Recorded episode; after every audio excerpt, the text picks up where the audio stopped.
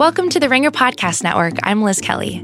We wanted to remind you to check out the Ringer's YouTube page. We're publishing new original videos all the time, including a new This Is Us parody called This Is Bus, featuring some of your favorite Ringer employees like Bill Simmons, Jason Concepcion, and Chris Ryan.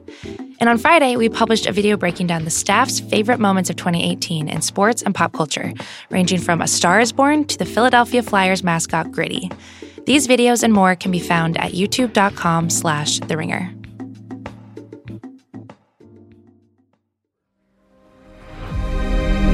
Mother was a queen. But life has a way of bringing people together. We could unite our worlds one day. Check it out. Arthur is talking to the fish.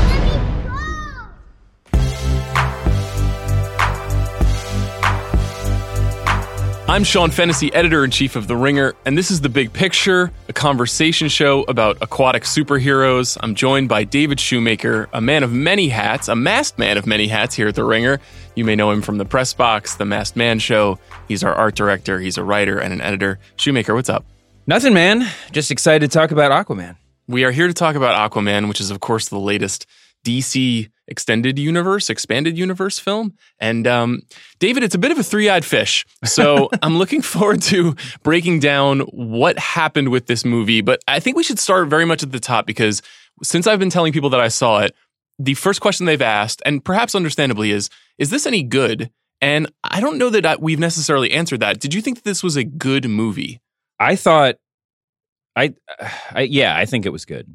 I think it was good. I think that I think that it's um, re, it's not gr- it's not a great film. Um, Definitely not. but the more that I lived with it over the past couple of days, the more I found myself just like not extolling its virtues, but like I could make a list of things that I really liked about the movie. And so like I'm inclined to say, yeah, it was it was it was good. It was good. yeah. I mean, there's definitely some things that I loved. I mean, I loved loved about the movie. So yeah, it was a good movie. Okay, let's let's we should probably start with the things that we loved. Um it's a very complicated movie to me because it is one trying to shed some of the negative perspective that the world has had on the DC movies which have been, you know, moderately successful though not clearly not as successful as the Marvel Cinematic Universe and it is both connected to this expanded universe but also really trying hard to be separate. Thought it was notable Mhm. how not connected to Justice League it was. Um Yeah. and it's really it is trying to be five movies at once. Here's a list of the movies that I listed. It's trying to be. You ready? Mm-hmm. So it's trying to be a comic book mythology machine. It's trying to be an Arnold Schwarzenegger action action movie. It's trying to be a science fiction opera. It's trying to be Twenty Thousand League style under the sea adventure. It's trying to be Romancing the Stone, and it's trying to be ordinary people. That's a lot. That's a quite a stew. Well, I'm glad you got into specific movies. I thought I thought that's where you were going, but my list is Raiders of the Lost Ark, Jurassic Park, Romancing the Stone, The Bourne Ident- uh, Bourne Ultimatum. I think is the right cue Mm. for that. Uh, Avatar for sure. Yes, yes. there was definitely some Game of Thrones, and not not just because Khal Drogo's in it. Um, I couldn't place it was Under the Tuscan Sun or what like Italian rom com. It, wa- it was supposed to be, and then and then of course, of course, the Little Mermaid was just like a hugely. I mean, and I said unironically, it was like a hugely influential movie on it. So uh, it was uh, there was a lot of like like very specific like visual and and narrative references in the movie uh, that were not not a thing that I normally would like you know turn my nose up at. There was there was some interesting choices made for sure. Yeah, it makes it fun to talk about. I'm not sure that they necessarily nailed the homage in certain cases. It reminding you of Romancing the Stone is a good thing, I think, but I don't think it's a very good Romancing the Stone imitation. So, you know, it'll it's it's interesting movie to break down. You know, this is directed by James Wan, who of course, you know, was best known for making some horror films in the earlier part of this century and then of course he most recently made a Fast and the Furious movie. I saw him recently described as somebody with bad taste but high ambition. And I, I kind of liked that. Um, I think you can make a movie that has bad taste and still have it be really entertaining. One might argue that the Fast and the Furious franchise is kind of defined by that. Th- so this is kind of an interesting approach to a comic book movie, which I don't think we've ever necessarily seen before. It's kind of like purposeful schlock. And what that Yeah. results in is lots and lots of bad dialogue, but also a couple of set pieces that are kind of like psychedelic and fascinating. Um, Mhm. what do you think? Well, answer me this: Were you an Aquaman person before this movie? No, no. I mean, I'm not. I'm a big comic book guy. I've, but I've always been more of a Marvel guy than a DC guy, and certainly in the movie realm. I mean, I I was despite the like very significant role that Batman films I mean, the Nolan one, but uh, the, the first Nolan film or the second Nolan film, I guess, but more so. But the, the, the transitional power of the Nolan films and also the Tim Burton movies. I mean, those are so important for the way that we watch superheroes in the big screen. So I, I, give that give them all due credit, but I've always loved just the sort of ethos of the Marvel universe more than DC so far. Yeah, and I feel like this movie is competing in some ways with two different things. It's and it's funny that you mentioned Avatar because one, I think it's probably kind of the Vinny Chase entourage joke of what an Aquaman movie is, and of mm-hmm. course James Cameron directed that movie inside the Entourage universe. And then the other one is kind of the classical Aquaman vision. I'm not a DC person either, but I think the version of him that we know, the Arthur that we know, is yeah. blonde and uh, chiseled, and he looks a lot more like Patrick Wilson's character in this movie than he does like Jason Momoa. Casting someone like Jason Momoa, I think was interesting. You know, they they really turned a character that had a kind of like regal haughtiness into a mm, into the Rock, basically, right? I mean, yeah, that, that's more or less the role that he's playing here. Yeah, I mean, I think the biggest problem with the DC movies is, with the exception, I mean, setting aside just the the trudging darkness uh, of most of the films is they've actually been too hidebound to to continuity to to legacy to everything else, and I think throwing in kind of casting Jason Momoa in a I don't know if he was just like you know best player available or or what the what the how the decision was made, but but having an unlikely Aquaman in the lead role really I think is what set this movie on a path to being way better than it could have been. Yeah, I agree. You know, just having having to having to work with a little bit of uh, having to explore sort of new territory. I'm I'm a little loath to try to describe the plot of this movie. um, yeah, I don't know how much of that we really need to do. Assuming if you're listening to this, you've already seen the film, so you understand some of it. Um, I don't think you necessarily come to a movie like this for the plot, though. It is really colliding, like I said, kind of mythology, the story of Atlantis, where you know Arthur is sort of the half breed son, heir to the throne of Atlantis, with mm-hmm. this story of a kid who basically grew up on his own, figuring out how to use his superpowers and control the ocean. Um, yeah. There's an enormous amount of very famous people in here kind of doing weird shit. Notably Nicole Kidman. I'm I'm a staggered by the stuff that they got Nicole Kidman to say in this movie. Uh, yeah. Uh, kind of right from the jump. What did you think about Kidman? She was Nicole Kidman. You know, I mean, it, it's it felt like she was. I, I won't. I don't think she was distracting. Although I, w- I would have been, I think, distracted about her by how little she was used in the movie mm-hmm. or how, I mean, she wasn't insignificant in any way, but you get Nicole Kidman, you'd think you'd get a little bit more out of her. But at the same time, I think when you're d- discussing plot more broadly, my biggest problem with the movie was that there was a lot of stuff going on, a lot of really interesting pieces of the story, but the the narrative structure was just so straightforward mm-hmm. that and it was a long movie, you knew exactly what was going to happen and you kind of knew every beat that was going to be hit from about 30 the 30 minute mark and so it felt even longer because you knew everywhere you were going to have to go. Yeah, I agree with you. I think that's something that actually set like separates DC from Marvel at this point, which is that Marvel is trying to figure out new ways to bust up the origin story as they tell their yeah. stories and they're getting better at it. We'll see what they do with Captain Marvel you know, yeah. Micah Peters and I talked about Spider Man Into the Spider Verse recently, and uh, you know that movie is is literally busting up the idea of the origin yeah. story, and this is a really really straightforward version of that, right? I'm not the only person to ever make this argument, but I've made it before. You have to, when you're doing a superhero movie, if you're going to tell the origin story, like the villain has to be part of the origin story. Because mm-hmm. otherwise, you get one of these bloated Batman movies with like 18 villains and it just you don't understand what's happening and none of it really feels like it matters. And they did that in this one. I mean they did tie the or i mean the the, the very lengthy origin plot of the movie was tied into the main action. But there was a you know there was another villain that didn't that that wasn't you know so intrinsically tied up in it. But uh but they it was still very it was a lot it was a lot of backstory. It's it's sort of pat these days to be like this would have been better as a TV show. Mm-hmm. but uh but I would have certainly rather I mean, all of the different movie narr- I mean, movie parallels that I mentioned, I would have rather almost seen as a standalone 30 minute segment that I could have just relished in, uh, as opposed to just sort of like this litany of of cutscenes while I was like counting down minutes, you know? Yeah, you know, we just saw all of these Marvel Netflix shows essentially get canceled. And I think one of the reasons that those shows were sometimes effective, but mostly not effective was because they were too long. So Jessica Yeah. Jones, I thought was a a really smart and inventive approach to telling a superhero story. But every season being eight or ten episodes, I just felt like it was way too much, and it was a four episode show.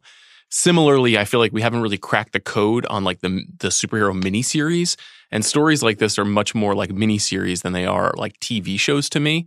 Um, Yeah. and it's notable that you pointed out um, Game of Thrones. I think this does, especially with the kind of idea of like succession and power and the quest for those things and those kind of haughty ideas. Those are probably the, the haughtiest ideas that this movie has. And those things could be done more effectively the way the Thrones does, which is kind of in micro. You know, and with and with the, the the I mean the one thing that Game of Thrones really has is this is the the, the question looming over everything, right? I mean, it's the the whether or not this that story is going to end happily, and that was never in question in Aquaman. Yeah, the minute Amber Heard shows up too, you're like, well, they're going to end up together. You know, there's there's really no mystery to, to, any of the setup that they're making. Do you think that, given some of the anxiety around the DC stuff in the last few years, that this movie is going to be helpful or hurtful to the narrative that they're building? Um, I think helpful. I think that the burden that it carries as part of the you know the DC universe um, affects the way that we watch it. But I don't. I think in a lot of ways this was maybe not as interesting as Wonder Woman was um, on its face, but it had a lot more interesting pieces to it. I mean, it, for all for everything we've said so far, it has to be said this is the most beautiful DC Comics movie and maybe the most beautiful superhero movie that's ever been made. I mean, just the the amount of CGI that was just seamless. I mean, pretty. I mean, I think seamless is the only word for it. Um, and the amount of just kind of CGI concepts that came and went, and without it being ever, without it feeling like you were, you know, it, it, it, it- there weren't a lot of those Avatar moments where it felt like it was insisting upon itself, sort of, but it was all so beautiful. Um, there was a lot of really transformative stuff in here, and listen, and and it was brightly lit, which was a big. Uh, for the most part, uh, and especially for an undersea movie, which was a departure for DC. Although there were many times where I was just like, "This would be better." I mean, this is James Wan. This would be better off as a horror movie, you know. But visually, um, I think it was a huge step in the right direction for DC, and and uh, you know, I don't want to, I, don't want to undersell that. I agree with you. The what it reminded me of the kind of big set pieces, which I think are the best parts, and I think that it actually has a good battle at the end that kind of lives up to its Mhm. billing. Um, was Lord of the Rings, which was I Yeah. thought a very effective, you know, fusion of tons of digital and CGI stuff that you can tell is CGI but doesn't bother you because it's sort of breathtaking at times. There are a couple of shots, especially the shot when they go into what is that called, the trench? You know, when they're they're sort of Yeah. on a quest to go find uh, the trident when they're being chased by this series of monsters and he's holding um, this flare and and racing through the ocean holding a flare and being chased by hundreds of thousands of monsters it's like is probably the most beautiful single shot i've seen in a comic book movie. And Oh yeah, the so movie cool. really has that going for it. On the other hand though there's so many scenes where two people are just talking to each other and i'm like wow this was this was written by a 14 year old you know? Like it's really just not even it doesn't even have the zing of a, a mediocre comic book. And that held it back for me a little bit you know what i mean? Despite the the sort of vis- visual ambition Well, you mentioned The Rock earlier. Jason Momoa. I mean, they left a lot of they left a lot of the heavy lifting up to Jason Momoa to get to like smirk his way through these scenes. definitely and he succeeded, I think, to a su- surprising degree. Um, but it was too big of a lift for The Rock or anyone else. You know, I mean, it was it was a it, there there was not a lot there was not a lot to work with. I mean, you mentioned Amber Heard. I I halfway through the movie convinced myself that she was gonna be a double agent or she was gonna do something because it was so straightforward. You know, because it was so um, elementary and that di- obviously didn't turn out to be true but i think that's just that, that goes to show that what you're exactly what you're saying it was there was uh, an, a simplicity that was a little bit grating at times Yeah, when the movie first started, I thought that we were going to get the thing that Marvel has done recently, which is they try to kind of Trojan horse an old style version of a movie where they say, oh, Winter Soldier is like Three Days of the Condor and like a 70s Right. paranoia thriller. I thought it was going to be basically just a really good Steven Seagal movie. It kind of starts like Under Siege. And, Yeah. you know, when you have that scene where we are introduced to Black Manta and, the, you know, who's this pirate who's trying to take over submarines, I guess. But, and, what you have is Momoa dropping one liners, punching people really hard, being the toughest guy in the room. Mm. And it had, it was, it was like Schwarzenegger meets Bruce Willis. Like th- that was what I thought he was going for and kind of nailing, even though I think movies like that are kind of passe at this point. but I would have enjoyed weirdly like a Steven Seagal DC movie. And, Yeah. and then it like very quickly morphs again and morphs again and morphs again. Do you think people are going to be open minded about the fact that it's trying to be all the, all of these movies at once? I don't know that it's uh, pure negative. You know, our boss Bill Simmons always talks about judging movies based on whether or not you like stop flipping the channels when you're when they Mhm. pop up on your TV screen. I don't know if anybody under the age of 30 flips through channels and stops on movies anymore, but this felt like a really good movie. I mean, a movie that I would definitely stop on over and over again because there are so many moments that are watching and visually as cool as it was on the screen, I bet it's going to look just ridiculously good on everybody's big like 4K home TV. Mhm. Um, and it had a little bit of, I mean, it, for me, that's how that that's my favorite part of Avatar is seeing it in chunks at home more so than I loved it in the theater. Again, despite it being this, you know, IMAX spectacular production, and a little bit of this is a really weird comparison, but it but I have that same thing with Gangs of New York, where it's like it was a letdown in the theater because it just kind of felt like a lot like a bloated sort of meandering thing compared mm-hmm. to the rest of Scorsese's oeuvre. But whenever I see that on TV, I stop. It's like it's a perfect TV movie, and I and I and I hope that Aquaman will sort of uh, fall fit into that same category. It felt like that a little bit to me. That's interesting. I, I still think I'll probably get hung up on some of the dialogue scenes, I th- in particular, and I, I'd like to spend some time talking about Patrick Wilson. Um, but there's Yeah. a moment when Patrick Wilson's plan starts to come together when he enlists Dolph Lundgren and the, I guess, army that he of one of the many kingdoms under the sea that he runs and owns, and um, he makes this very bold proclamation about becoming the Ocean Master, which apparently is a title. Once he is named Ocean Master, it'll be too late. The power at his disposal will be unlike anything you have ever seen. I'm from the surface. No one's gonna take me seriously. Okay, I don't even know where to begin. by winning the hearts and minds of the people, by proving to them that you're worthy and retrieving this. Yeah, that's one they could have reworked po- post out of the, from the comic books. I think. He's like, it, it is very like stentorian, like, and then I shall be the ocean master. Well, And- to eh. have to have Dolph Lundgren sitting right there, which by the way, do you think? Do you, what do you think Dolph Lundgren? What do you, what do you think the nicest thing he's bought himself in the past year is? Because he's like he, he went from nothing to a whole lot again. All of a sudden, do you think he's like got a fleet of cars that he can't afford I'm super something? happy for him. Probably a boat, just in keeping with the Aquaman Yeah, thing. But exactly.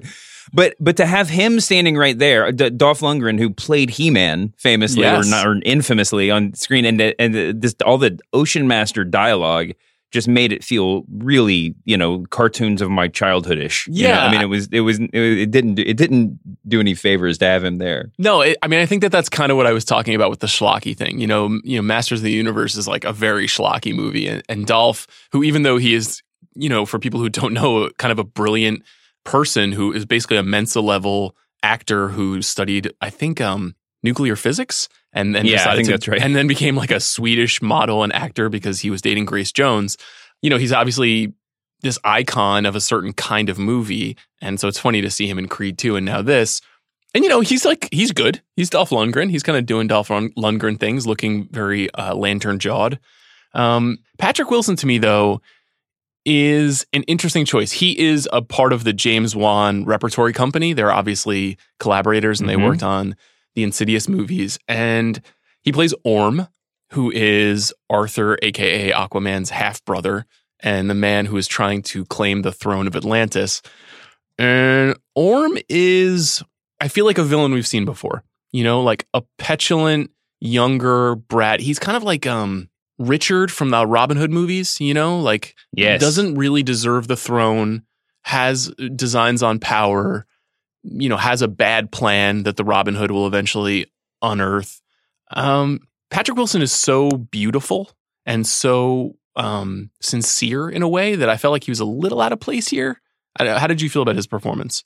This is the, I feel like didn't Bill get into a conversation about Patrick Wilson's beauty on a recent He podcast? did with I think Jason I- Reitman, yeah. I'm I'm weirdly like I love him. I'm not in on Patrick Wilson being. I, I, he's never struck me as like my platonic ideal of what a man, a leading man should look like. So Mm-hmm. I, you know, I loved. it. I thought he was, uh, you know, I thought he was great in Fargo and a million other things. But uh, but no, I thought I thought he was really good. I thought that that role had the potential to be the worst part of the movie. Yes, that's true. Um, that's true.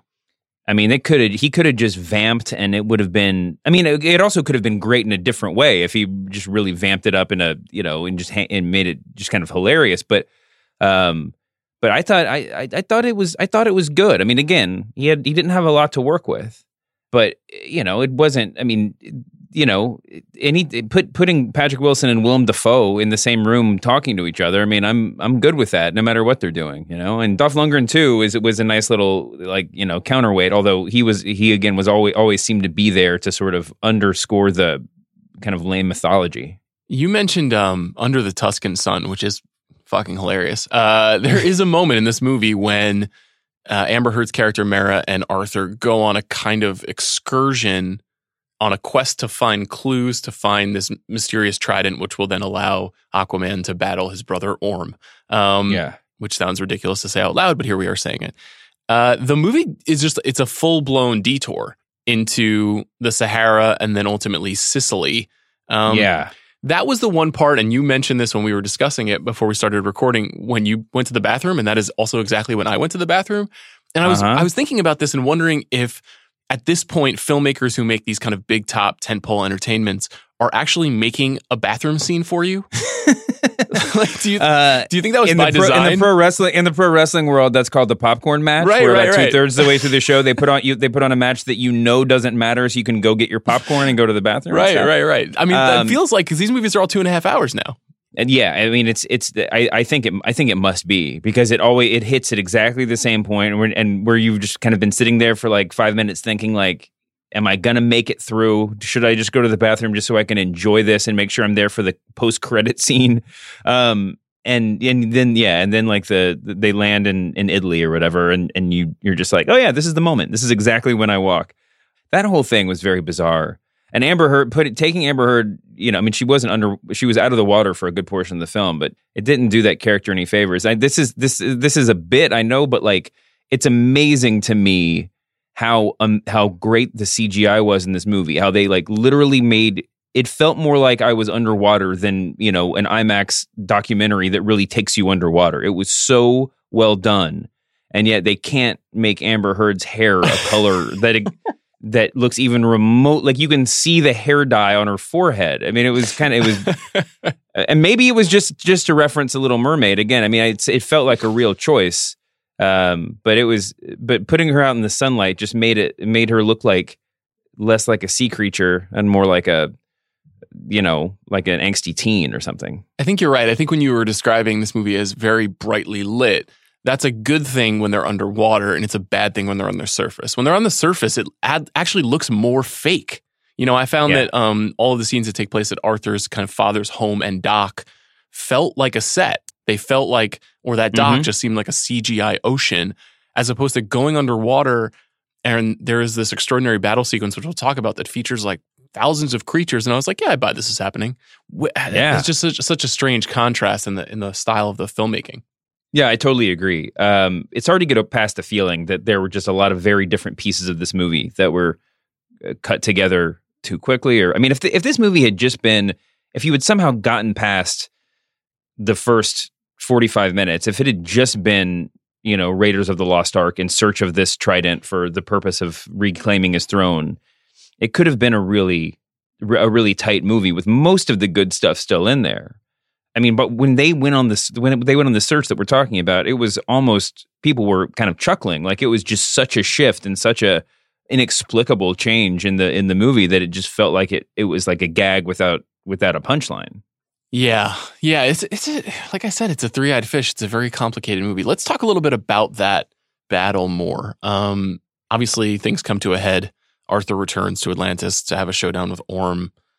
The way that he does so is by controlling a giant creature that he has essentially lifted out of the trench by power by his aquatic powers. Yeah. Do you know who voiced this creature? Oh no, I have no idea. You're, this is going to blow your mind. You ready? Yeah. Julie Andrews. That's a true story. Julie Andrews. Why? Why? I have no idea. Did she? I don't even remember the beast speaking, The but I guess I like or whatever, the Karathen, whatever it's called. You, I just assumed it was a kraken, but yeah, that makes sense. Um, yeah, Julie Andrews. In the month of Mary Poppins Returns is where we have Julie Andrews back. Julie Andrews. Julie Andrews is she. She's at Do- Julie Andrews and Dolph Lundgren are out there on that yacht together, spending their new cash. Um, oh wow, they're back. Um, yeah, but uh, no, that that creature was great. I that was actually I thought, and I thought this in the moment, a triumph of of a good kind of superhero movie making, and that we didn't need we didn't have to have a scene where Aquaman was like thinking to himself underwater or having a shouty conversation with Amber Heard about like, oh, maybe there's a monster I can you know you know I can control all the sea creatures. Maybe there's one deeper down that can really turn the tide of this battle. No, you just it just happened, and we all understood what was going on. Um, and uh, perhaps uh, I don't give them enough credit, or I give them too much credit to think that that that they you know that they had to make that that, that was a choice that they made. But I thought it was well done. There may be a scene where he's explaining out loud what the plan is. You know, a lot of these movies have that extraordinary exposition. It's hard to know. Sure. It's hard to know what the first cut of this movie is. I'm sure there's like a four and a half hour version. Um, oh yeah. But yeah, I, I, did think that they kind of effectively put the capstone on it with that that battle. Um, did you have any awareness of kind of the deeper mythology of the Atlantis in the Aquaman comics, and also does it correspond at all with the broader Atlantis mythology? Uh, I I do not know. I uh, I opened up Atlantis' Wikipedia page on my phone on the way out of the theater, and then promptly forgot to read it up to read up on it. Um, but the the the Atlantis mythology that as as constructed in the film was again just a throwaway like flashback, but was but was that was one of the most interesting parts of the movie. I mean, that was a thing that I would like to see more of. But even that was like, you know, it was like half really smart and half like hand wavy. You know, I mean, they got it was like the super advanced. It was like ancient Rome with like Robotech, yes. and then somehow they got swept underwater, which all all of this is I'm actually fine with. And then they were just like, and because of our technology, we evolved, you know. And then it was like, wait, you grew because you have robots, you have you got gills? Like I don't understand. Um, but anyway, it was it was very. I mean, that's the sort of ridiculousness that I'm fine with in these movies. You know, there's going to be as long like as long as you don't spend time on the dumb stuff, then it's fine to be dumb. Yeah, in in the year of Black Panther, I actually weirdly saw a lot in common with Black Panther in this movie.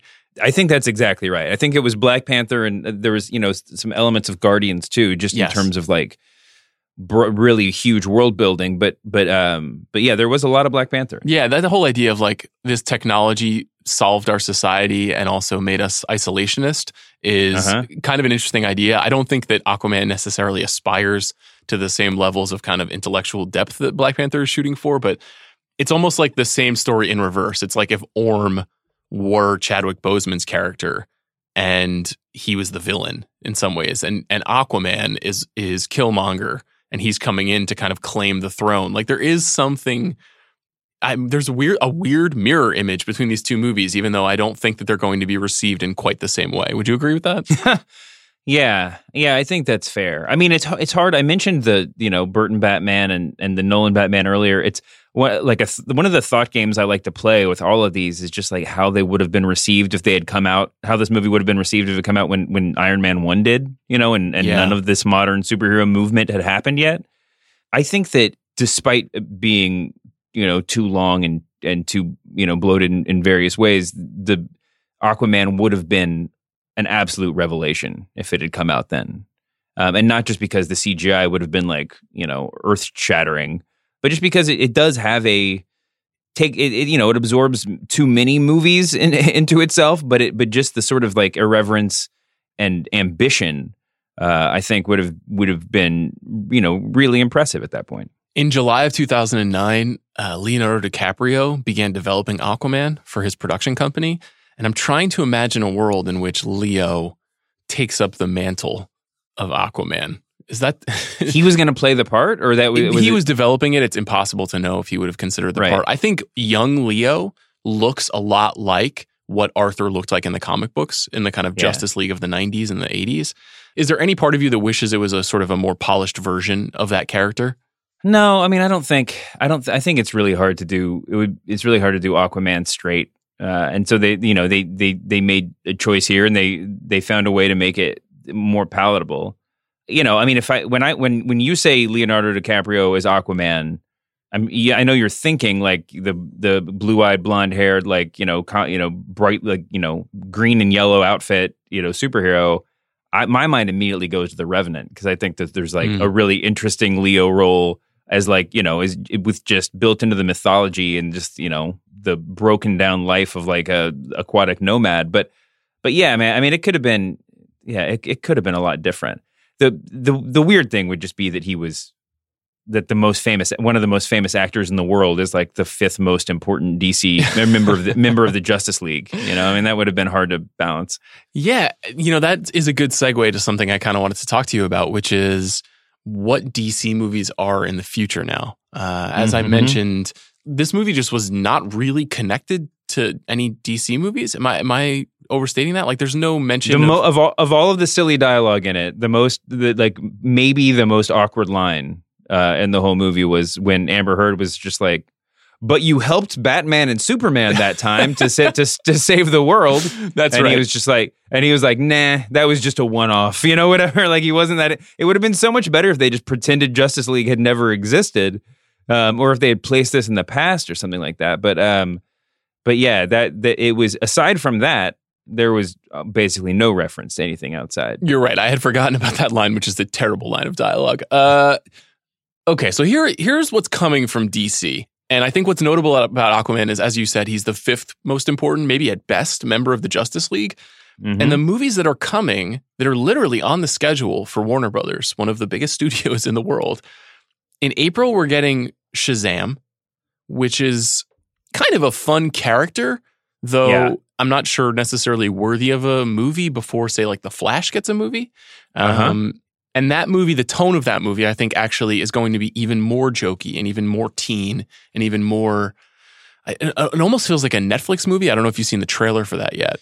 I have. It looks really good. I mean, really interesting. I I, I think that the um, I mean, the other thing is that it takes you away from the Justice League verse. Yes. You know, I mean, it's it's it is a DC movie, and certainly if it's successful, they'll all tie in together. But Shazam, you know, Captain Marvel, whatever you want to call him, has this incredible tension with Superman, as they're sort of like, you know, they're the same character from different companies that were absorbed together and uh, had to kind of stake out their own territory. So I'm I'm interested in that movie for sure. I am too. It's made. It's going to be made by David Sandberg, who made Annabelle Creation and Lights Out. So he's a horror movie guy, just like James Wan. And this is kind of a fascinating choice to bring to have Warner Brothers take their cadre of horror directors and make them superhero movie directors. Uh, Mhm. That might work.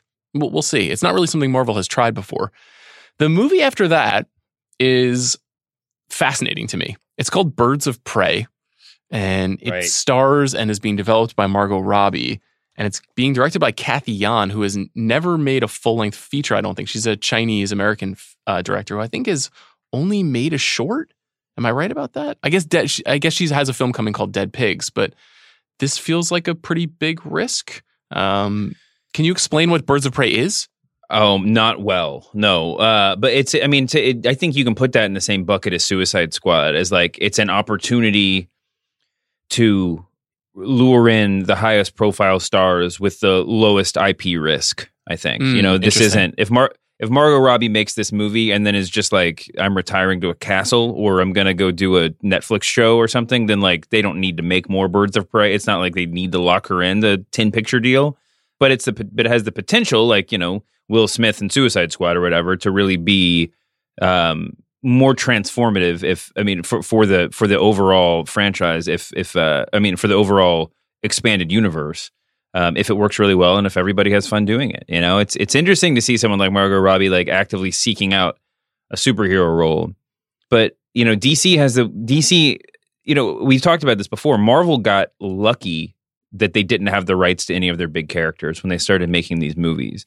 And DC is kind of in doing this weird balancing act of of of being kind of honor bound to execute Superman, Batman, Wonder Woman, you know, maybe Flash and, and Aquaman too. Although who knows if Aquaman would have even ever been made if it hadn't been for Jason Momoa, you know, and and and finding that, you know, finding the right the right actor. Yeah, I think that's a, a, a good way of framing this one too, because I think Margot Robbie was the best part of Suicide Squad. Harley Quinn was that character worked in that movie, and Uh-huh. it's smart to kind of extend this out. Oh, oh, oh, I'm just going to read the full title of the Birds of Prey movie. Do you know that this has a, a, a parenthetical inside the title? Uh, go ahead. Okay, it's Birds of Prey, parentheses, and the fantabulous emancipation of one Harley Quinn, Wow. close parentheses. That's that makes me want to see it more, frankly. It does, me too. Uh, that actually has a pretty cool cast. That movie has Mary Elizabeth Winstead, Jurnee Smollett-Bell, Rosie Perez. Um, that should be an interesting thing, and I like what, how you describe that as kind of a low risk, uh, high tension possibility for IP. The one after that is makes no sense, and I, I don't know if this movie is in production or what, but it's Cyborg, um, who is Mm. played by a not famous person and is a not famous character, and the idea of Cyborg coming before the Wonder Woman sequel, before a Green Lantern movie, before The Flash, before Matt Reeves' Batman, which are all the other movies that are kind of on the slate right now, I'm confounded by. Like, what is the is the audience for Cyborg? Like, are they going to try to make it like RoboCop or something? Yeah, I mean, yes, I guess. I mean, it's it's it's. I mean, that has to be a. Yeah, they got. They, it has to be movie first, right? Because it's not the comic book character, and like you said, it's not the actor. So it's got to be. It's it's got to be a really, you know, either a. I mean, I don't know if people even still go to the movies. Is anyone going to go to see Aquaman because I told them that it's the most visually amazing thing I've ever seen? Like, I don't know. This it's not. We're past Avatar, right? We're past Terminator Two. I don't know if people go for that reason because you have the expectation of quality for all these movies, at least visual quality. Right. But yeah, that's uh, that's an interesting one. I know they've moved these around some. I don't know if the, I don't I don't know if uh, the but the the release dates for all of the Justice League movies are have been kind of confusing to me. But um, you know, who knows? Uh, there's I know there's a lot of people out there who are a lot of the diehard fanboys. Um, actually, not diehard fanboys, but the fans of the Teen Titans cartoon show are mad that Cyborg has been ripped away, and the upcoming Netflix show does not include him. Um, Oh, interesting. so even though they sort of exist in different universes, Cyborg is uh has been is fully Justice League when played by an actual human being and not part of Teen Titans. You know, I want some uh, justice for Martian Manhunter. I feel like he's really been pushed to the side here in the Justice League universe. He was always a personal favorite. He's such a weird character. Let's talk a little bit about the end credit sequence because usually those sequences are used to push the story forward. You know, at the end of the last, I believe it's the last superhero versus Bat or Superman versus Batman movie, we get intro- introduced to Deathstroke, and then that kind of pushes the story forward. Even though who the hell knows if that'll ever be resolved in any meaningful way. Oh yeah. The end of this movie, the post credit sequence, it basically just shows us Black Manta again and a scientist character played by Randall Park, who is apparently canon in the Aquaman story. And that just seemed like a setup for Aquaman 2. And I found that to be fascinating because if they really need us to get excited about Cyborg or Green Lantern Corps or Birds of Prey, you might have dropped a little Easter egg into that moment, and they just didn't do that. Did that did that strike you as odd? It struck me as really odd. Yeah, I mean to be teasing a movie that is certainly not even in production. Mm-hmm. That's not really the purpose of those, right? I mean, it was almost like it was almost like when like Back to the Future One ended with "to be continued," and then we waited 15 years or whatever for the sequel to come out. Yeah. Um, like that's not a real that that was like a gag. That wasn't a te- that wasn't a real tease. It's weird. It's it's surprising that they, like you- like you said they didn't have Cyborg or Flash or Wonder Woman or someone just pop up to do a thing. And also, if you're gonna do a post credit scene that doesn't really matter, like I think you should just go. You should just mess with people. Like, how great would it be if it was like. If if it like the post credit scene was like DiCaprio as Batman, you know, and it was just like we're just gonna give him five hundred thousand dollars to film for like fifteen seconds, just to just to like see get people talking. That would have been a lot better. David, how do we how do we go forward here? Ultimately, you felt like this was a, a good movie. Yeah, yeah, yeah. I thought it was good. I mean, it, it was. Um, Was it good enough to make you care about the future of Aquaman? Yeah, I think that it was. I don't know if it was good enough, but it was enough. You know, it was. It was definitely. It had the. Uh, I liked. I liked Momoa's performance. I liked this sort of iteration of the character. The hopeful view is that now that we've gotten all this backstory out of the way, you could actually just have a fun adventure movie uh, for for the next one. Yeah, I guess the question is is like can Aquaman be a Thor or a Captain America where you're like, actually I'm really interested in that movie? Yeah, I think he absolutely can. I mean, there's Thor and Captain America weren't. Would, I wouldn't have thought they could be Thor. I mean, I didn't think Thor could be Thor. Like two movies into the to his, you know after two Thor solo movies. I totally agree. And this is I Um, think Aquaman is definitely better than the first Thor movie. Oh, for sure. For whatever you know, for I'm sure a lot of reasons, made the decision to get through a whole lot of material in this movie, and and maybe maybe that'll open it up for you know for more in the future. I you know it's it's um like I said before, I think that my biggest I mean my biggest hang up with the movie is that there was so much material and the storytelling was kind of so straightforward that you it dragged. You know, like you knew exactly where everything was going to go. Um, yeah, I mean, it, it was like if you gave you have all of these amazing pieces, but it's but the story's being told in just two. I don't know if it's for the kids audience or what, but but they it was it was a very simplistic you know means of telling the story, but there was a lot of good stuff in there. I agree. There's been a lot of good stuff in here, David. Thank you for chatting about Aquaman and the extended DC universe. we'll see you on theringer.com. Thanks, man. This has been a blast.